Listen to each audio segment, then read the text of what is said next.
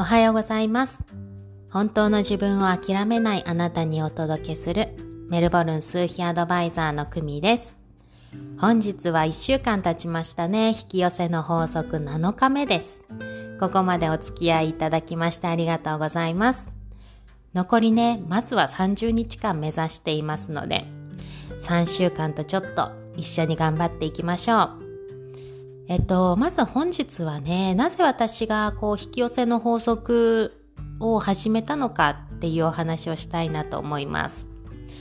えー、まあ YouTube とかブログの方では数比をね、ほとんど扱ってお話ししていて、まあ、宇宙とか魂という概念も盛り込んでねお話をしているんですがそこではあまり引き寄せの法則っていうお話はしていないんですね。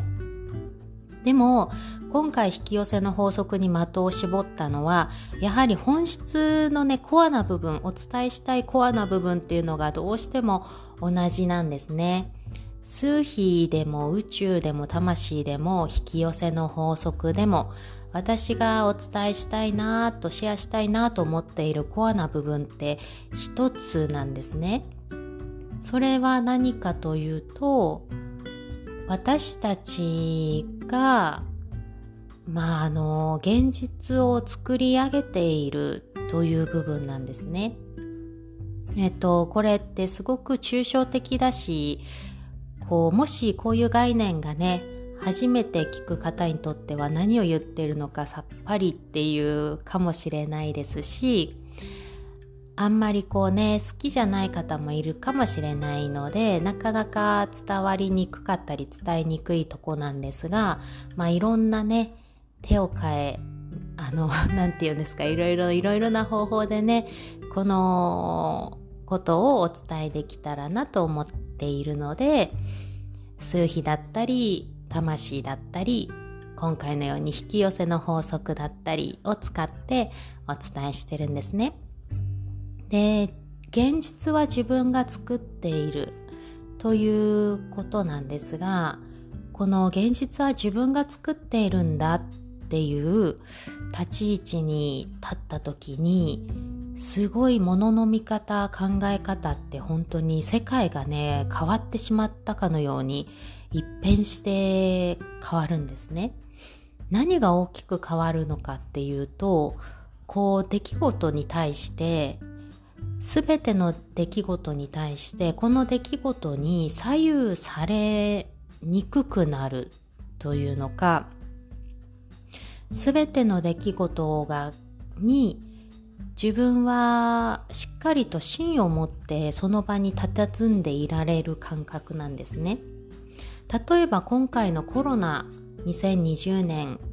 3月頃から始まった世界的なねパンダミックのコロナがありますがコロナというこう外観の出来事に対して確かに本当にね大変な出来事でたくさんの方々がねいろいろな思いをされてここメルボルンでもね、かなり長い期間厳しいロックダウンがあったりしたので、生活にも支障をきたしたし、いろんなことがあるんですが、こういう外側の出来事も、実はね、こう現実は自分が作っている視点で立つと、あまり動じないんですね。うん、その、ああ、次こういうコロナという出来事が来たんだっていう感じでこのコロナによって自分がはちゃめちゃにされてしまうっていう感じではないんですね。コロナという一つの出来事があってああなるほどこんな出来事があるのか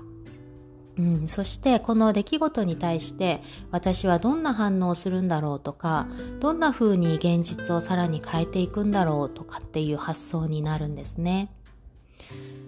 なのでね、あの生活がめちゃくちゃにされたとか私は大変な思いをさせられたっていうような感じではなくてですね完全に受け身ではなくて能動的な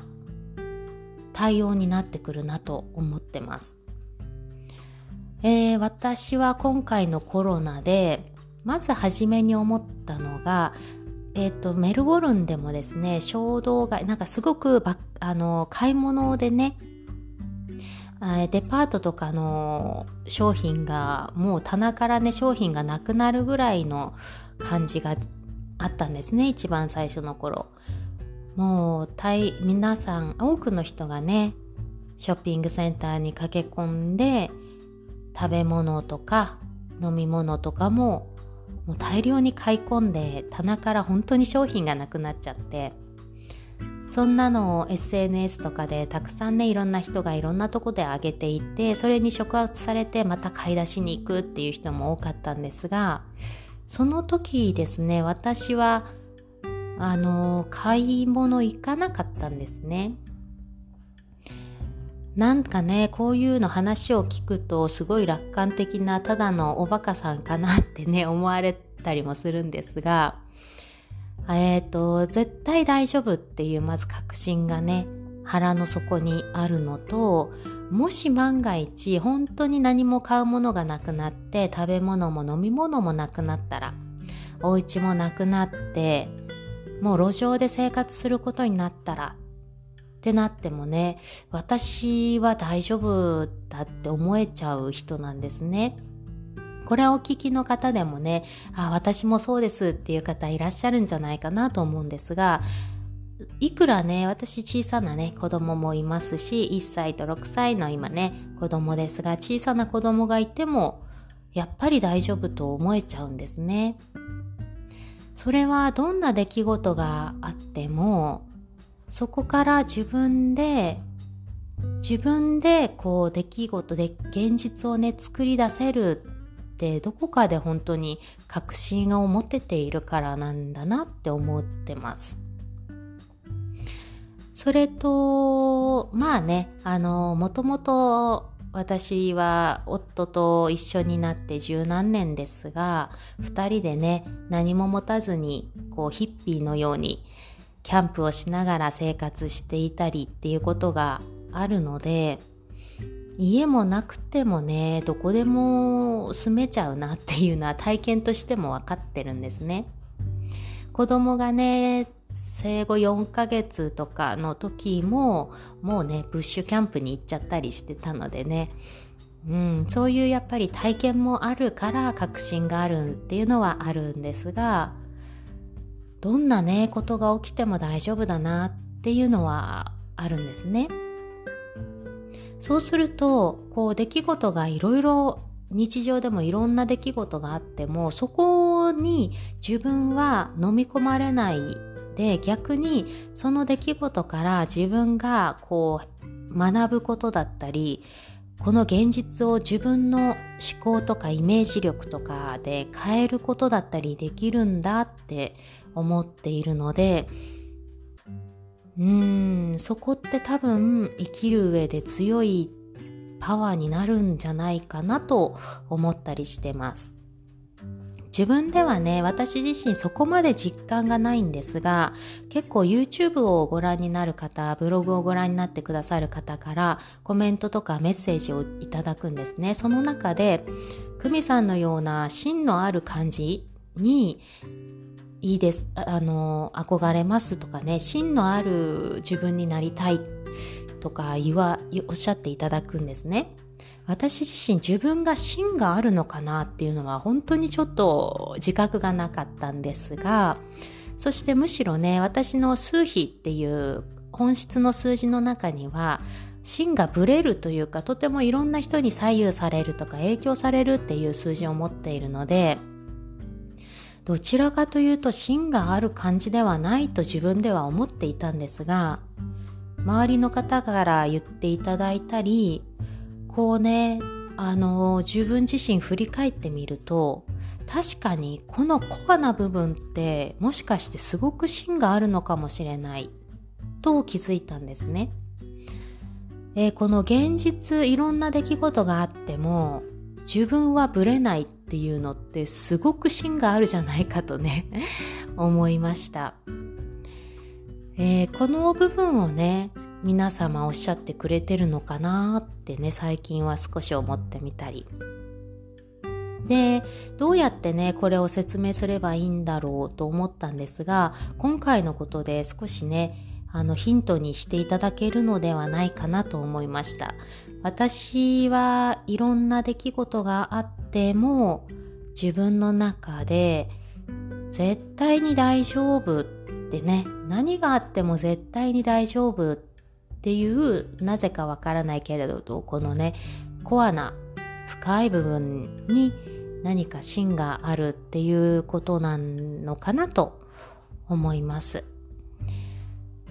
でね、あの、本当宇宙的なことを考えると、私たちは、まあ、魂とかの、そう、魂が私たちの本質であったりするので、実際ね、この3次元で死んでね、体がなくなって、で、3次元的なところを卒業しても、魂はね、死なないですし、うん、こうちょっとね、この3次元的な現実に旅行に来てるっていうぐらいの感覚がどこかにずっとあるんですね。だから、あと、その3次元でのこの場所で、私たちがどうやってこの現実をもっとさらによくもっとさらに楽しく作り上げていけるのかっていうのを実は楽しむために来ているってねあの心底思っているのでそんな風なねあの捉え方をしてる人もいるんだなってね参考になれば嬉しいですね。はいということでまあ1週間目ね、経ちましたので、私の考えるちょっと深い部分というのをシェアさせていただきました。では明日は、えー、引き寄せの法則8日目ですね。また明日お会いしましょう。さようなら。